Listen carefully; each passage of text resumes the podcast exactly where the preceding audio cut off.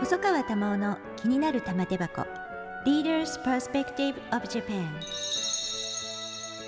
この番組は私細川珠緒が各分野のリーダーと話題のテーマを取り上げて日本のあるべき姿を世界に発信します。ここでしか聞けない話が玉手箱に満載です。エピソード41第41回のゲストはフリーアナウンサーの町亜生さんです。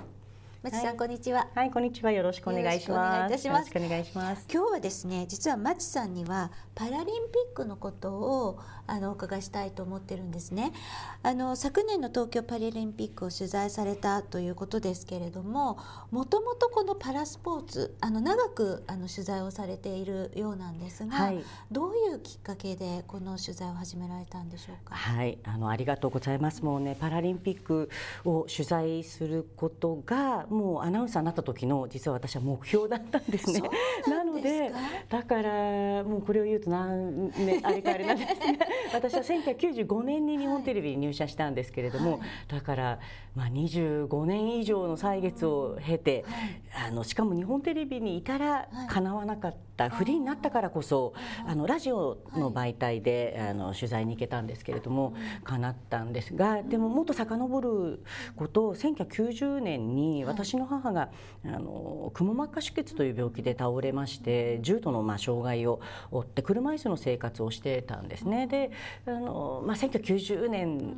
というとまだインターネットがないので、もう私たちがあの情報を得るとしたら新聞しかなかったんですね、はい、で、まあ、当時新聞を読んでてでその中であの、まあ、これはあの障害を持ってる人持ってない人もこう障害者が頑張るって言い方には、まあ、違和感を感じる人たくさんいると思うんですがでも当時はその障害を持ちながらいろんなことにチャレンジしてる人の、まあ、情報を得るのって新聞しかなくてで切り抜きをあの知ってた、えー、なんかそうですね。まああのまあななんてあのアナウンサーになるためにというよりは、まあ、母と私がなんか頑張る力になるというか糧になる、うん、あの母に「お母さんこんな人いるよ」って言って、まあ、あのそういう記事を切り抜いてたんですね。で1996年ですかねアトランタのパラリンピックに成田真由美さんあのパラ競泳の成田真由美さんが金メダル取ったという記事があってでもその前にもと別の方でも見てたと思うんですがあの当時はスポーツ欄じゃなくて、人を紹介する欄にしかももうパラリンピックが終わって。あの直あのそのやってた時じゃなくて多分ちょっと経ってから出てた記事があったんですけど、でもその記事がもう本当に何て言うんでしょうあ障害を持ってスポーツをするというあのしかもそれで金メダルを取るという、うん、もうお母さんすごいねって言って、まあ、さすが私は母にパラリンピックに出ようとはさすがにさすがにまだでも母当時思いまだ40代だでしたので。で、ね、振り返ると60代でね卓球で出てる方とかい。らっしゃったいらっしゃるので、ああお母さんにもね、あの頑張ろうっていう、まあ、自分がやるっていうことにはちょっといかなかったですよね、はい、ね当時は。もう、はい、なんか特別なすごい人っていうイメージジ、うん、そうですね、はい、あのすごくやっぱり頑張ったからこそあそこに立ててるんだという。でもそれがあの障害を持つ本人とその共に生きる家族にはとても励みになって、ぜひこのパラリンピックを世の中にそう知ってもらいたいなっていう、まあ、でアナウンサーになるということも同時にこう人生の中で、あのまあ、自分が障害を持つ母と共に生きる家族という一つの理由ともう一つアナウンサーになれたというのでもう本当大きな目標だったんですけども当時はもう日本テレビでさえパラリンピックやりたい取り上げたいんですって言ってもうん。どうかなみたいな、まあ、あのスポーツとして中継もね今回結局去年も、はい、あの NHK が、まあ、独占という形でしたので、はい、まあ、民放は何いくつか競技やるだけでしたから。なかなかねなんていう感じでみんなに言われてたんですけれども。で今実際あの競技の取材去年できてでもその前にも実はあの2008年の北京のパラリンピックであのご縁はつながるもので実は成田真由美さんの密着取材をその2008年の3年ぐらい前から実はできてて今回だから実は2回目の、はい、取材ということになったんですがまあ思い続けてれば叶うんだなという、まあ、で東京はやっぱり招致が決まってからとても注目もされたので、まあ、いろんな方がねあの、まあ、あと長く追われてるカメラマンもいますしフリージャーナリストの人もいますしまあ、その方たちに比べたらあのパラリンピックだけをこう取材してたわけではないので、あれです足元には及ばない方たちが何人もいらっしゃるんですけど、まあ、でも多くの若い、ねあのアナウンサーたちがもうあの私パラリンピック取材したいんですって言ってるのをあのそう何人かね私がパラリンピックこう、ね、かつてあの北京取材したんだとかって話すると、いう子が もうまさ私の年代からするとそういう若い子が出てきたのはあもう時代が変わったなっていう感じもありますし。どの辺から変わりましたか？やっぱり最近すごくパラリンピックが注目をされるんですが、はい、本当にここもしかしたら2回とか3回ぐらいかなと思うんですけれども、ね、リオからでも本当前回じゃない前回から。ですかね。ロンドンでさえやはり海外での開催は日本人に時差もありますし、まああのね、あの見てくださってる人もいると思うんですけれどもわざわざ現地までね足を運ぶっていう人はすごくたくさんいたかっていうと多分ロンドンいなかったと思いますし、まあ、ロンドンリオぐらいからですかね、日本で注目をされるようになったのは。それはやっぱりその日本人選手の活躍っていうのが注目されるきっかけですか？それとも何か世の中の変化っていうのはありますか、まあ、でも大きいの大きいのは東京でパラリンピックまあ、オリンピック・パラリンピックをね、ね、あの招致が決まったというところがあのもうあ9年ぐらい経ちますもんね、ね、招致ね決まってからね。で、その間にリオがあって、で、まあ、ロンドンもあってということなので、でも私もあのラジオで、はい、あの文化放送で、はい、みんなにエール」というパラリンピックあのパラスポーツを応援するラジオをやらせてもらってそれで取材ができたんですけれどもそれも今だから今年で4年目に入るんですけれども、まあ、各局そういった形でテレビもラジオもあの番組を、うん、やってそこに選手を呼んで、まあ、声を聞いたりとか、競技紹介したりとかっていうのが、まあ、東京まであったので、そういう意味では注目を集めたんです。でも皆さん、選手の人たちが心配してたのはやっぱり東京の後、あと、継続して皆さんが見てくれる次のパリでとかですね、やっぱり一過性の、まあ、日本人のこう、まあ、冷めやすい熱しやすくて冷めやすいかどうかあれなんですけどなんかお祭りのように盛り上がって。でそこがピークでもゴールでもないんですよね。そこからが、まあ、東京がスタート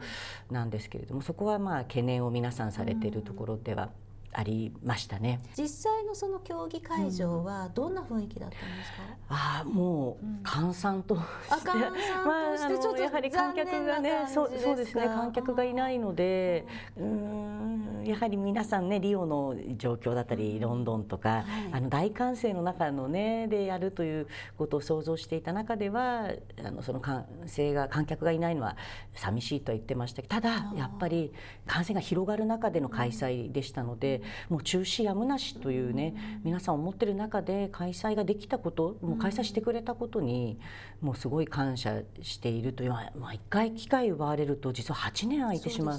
んですよね。パラリンオリンピックもパラリンピックも。でその8年の前から選手は努力してるわけで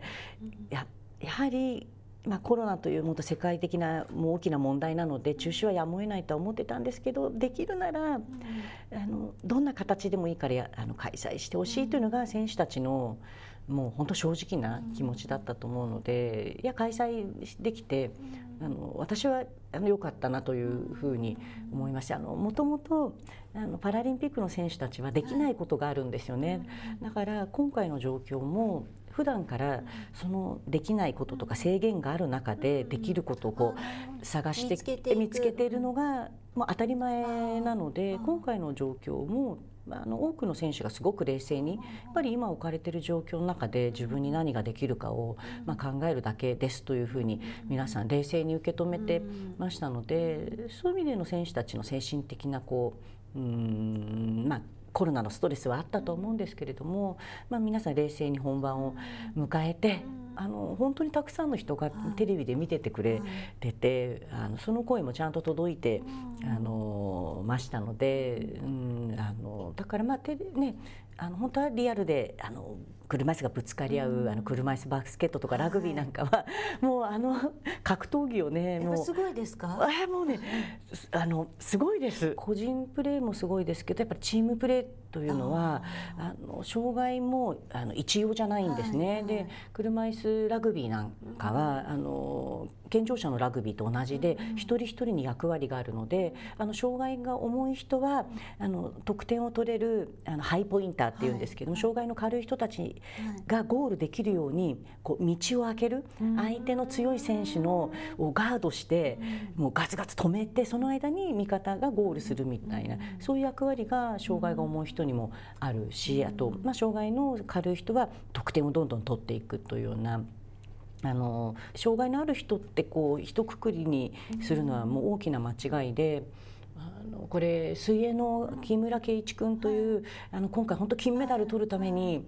あの人生をかけてあの恵まれた日本の環境を捨ててアメリカに留学をしたあの選手がいるんですけれどもあの彼は生まれながらにしても目が悪くてでインタビューする機会があったんでお話聞いた時にもう愚問だったんですけど水に飛び込むの怖くなかったって聞いたら「山地さん僕はもともと目が見えませんから 怖くああもうあそうだよね木村君ごめん」って言って「あのそうだよね」っていうあの全てが闇の中なので、うん、そういう意味では逆に怖さよりもできることが増えていくことがとても嬉しくて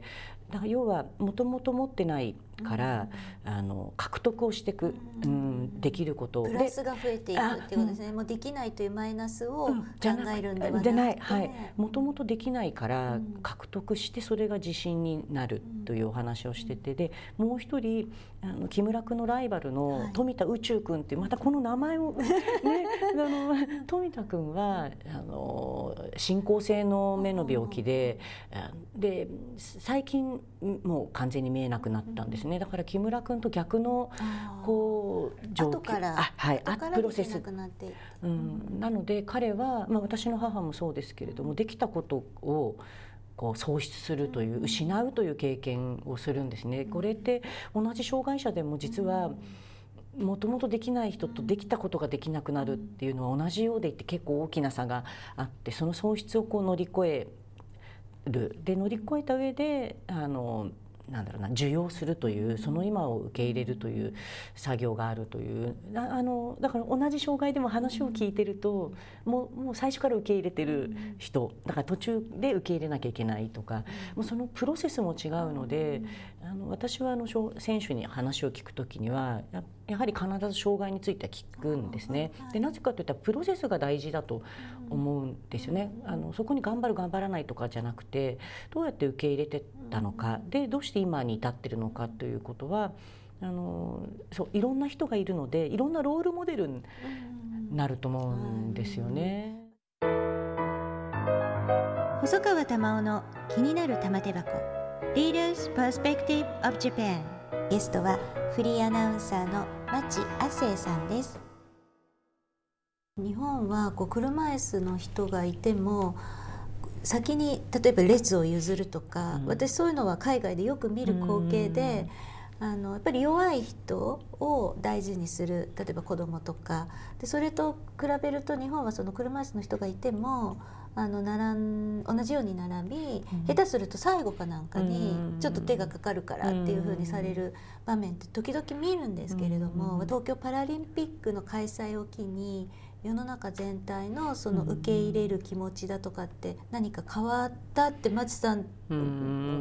実感されますか？それともやっぱりまだまだだなまだまだかなという感じですかね。その結果コロナで1年延期したので、はい、日本は1年時間をもらえたはずなんですよね。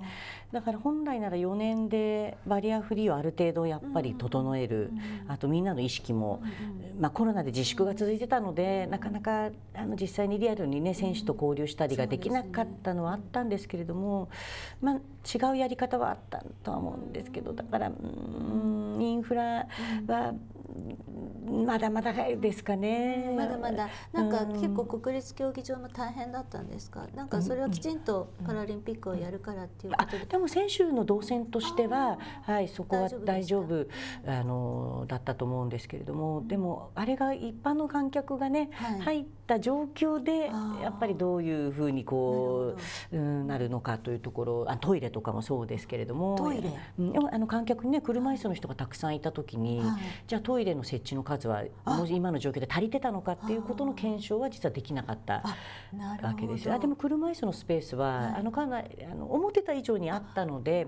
だからあの見やすい位置にもありましたし、まあ、あとはでも要望で本当はもっとここら辺に席を作ってほしいという要望が通らなかったっていう会場も実はあったりしたんです。ゴールボールかな、あの観客をねあのもうちょっと近くでこう見られるようにしてほしいみたいに言ったんですけど、まあ、結局それもちょっとあの当事者の意見が通らなかったりみたいなのを事前のそういうのもあったみたいなので、まあ競技によってやっぱり見,、うん、あそうですね。見せ方とか。はい、うん、そこにこう臨機応変に対応できるような状況になっていればいいけれどもなかなかそこまではいっていなかった。なかった。まあ結果として観客入れなかったので、だからそこがだからまだそこは次ですよね、うん、あのパラリンピック終わりましたけれどもいろんなパラスポーツあちかち、うん、あの各地で、はい、あの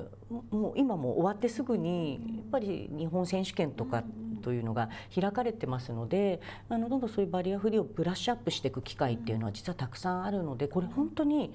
これからかなというふうに思うんです。ね。で国立競技場に関しては、まあ、これちょっと実際にあの作った人たちに直接聞いたんじゃないのであの新聞の記事だったのであの、まあ、また聞きになってしまうんですが一応国立競技場もあの当事者の声を聞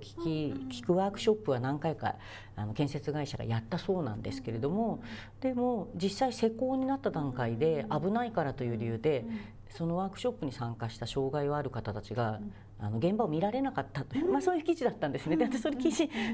見て。でもその建設会社の人はあの画期的な試みでしたって、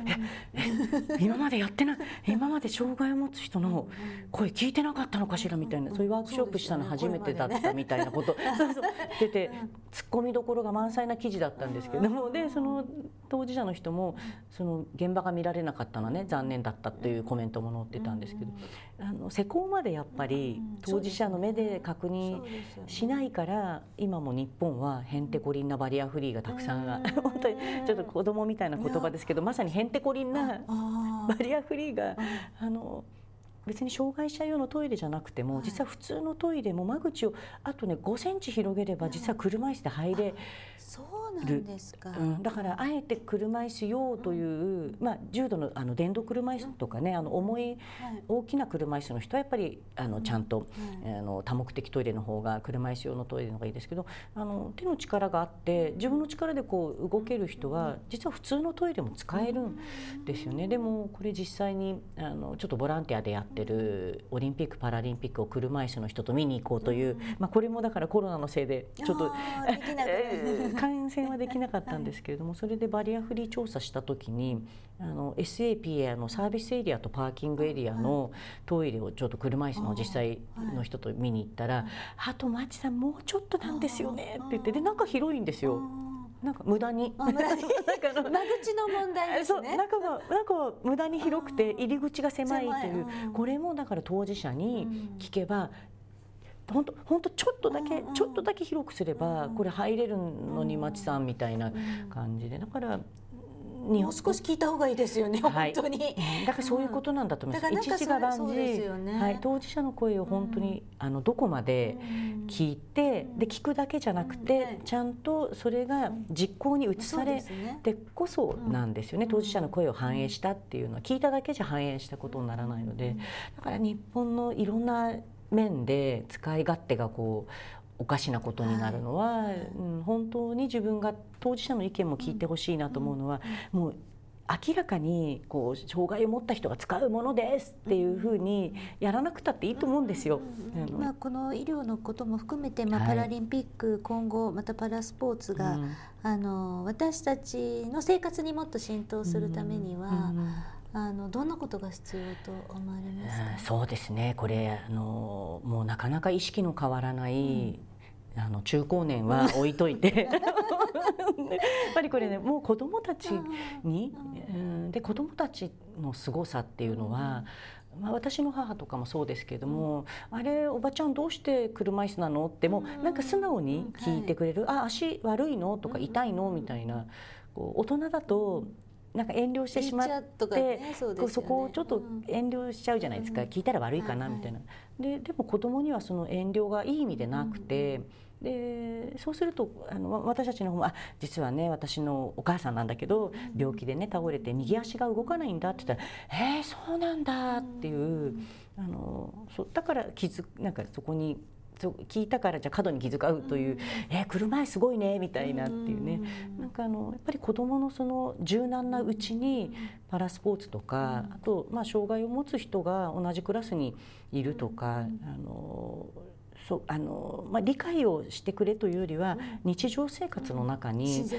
もうあの強制してるんだよということをやっぱり学校の中で、学校とか地域の中でぱり子どもたちに知ってもらって、で大人のその古い考えをやっぱりこ子供に変えさせるというか、ね、あの学校で、ね、パラリンピアの話聞いた子供が家に帰って「お母さんこんな、ね、選手の話聞いた」って言ってでやっぱりすごいねっていうのを子供からもう大人に、うん、うん、そうですよね。今回はそのパラリンピックの方は小学校とか学校単位で見るっていう話もあったけれども、結局そうですよね。一部になってしまう感染が少ないところだけっていうこと。それが本当にせっかく東京でやってっていう一番悔やまれるとこかなというふうに思いますけれども、ね、まあでもこれからも引き続きパリや他のオリンピックのみならずいろんな大会を、はい、学校の中で学校教育の中で取り上げたりしながら、うん、子どもたちがこう当たり前にある、うん、あのパラスポーツがっていう環境を作っていくことはいくらでもできるのかなと思います、ね、そうですね。一緒に体験したら、あのそうこれもうゴールボールあの目隠しをして目の見えない人がやるゴールボールをこれあのパラリンピックじゃなくてあの選手権みたいなのをボランティアで参加してたあの小学生にインタビューしたら、あのやはり見る前は、誰かの助けが、そう必要な人たちだと思ってた。うん、でもそれは間違ってて、あのボール投げたりであのゴールボールもすごい体に当たるとすごい音がするんですね、で目が見えないのにボール投げ合って取ったりしてて本当にすごかったってだから本当にあの百聞は一見にしかずでもう見たらあのそのパラスポーツの凄さっていうのはあの分かるのでどんどん本当に生で触れてほしいなと思いますしあともう一つ私がもうずっと思ってるのは共生社会を目指そうと言ってこう東京のパラリンピック招致が決まって言われてたんですけれどももう共生はしてるんですよね。うん、で私の母もそうですけれどももう30年前に車椅子だったんですね。であの障害を持ちながら地域で普通に暮らしてる私たちは暮らしてたんですけれどもでもそれをなんか共生社会を目指そうともうもうすでに共生しているのでやっぱりそこのあのまだ生きづらさを持っている人たちというのは本人のせいではなくてやはりその人たちに生きづらいと感じさせるあの環境とか社会の、まあ、意識もそうですしハード面もそうですしそれが足りないから生きづらいと思うんであって本人のせいではないと思ってるんですね。なので見て見ぬまだふりをしている人がいるならばもう強制してるんだというでその中でどうしたらいいのかというのをもうもう本当今日から考えてほしいなっていう,、うん気がしますね。もうあの2022年が始まったので、はい、あの東京パラリンピックは去年の大きなイベントでしたけれども、はい、あのまあパラの元年とは言いませんが、まあ、引き続き、はい、あのこのパラリンピックの盛り上がりを継続させるためにももう今年は私もあのこのパラスポーツに、はい、あの注目をして、あの応援をしたいなというふうに思います、はい、今日本当にありがとうございました、またぜひいろいろ教えていただきたいと思います、こちらこそ。ございます、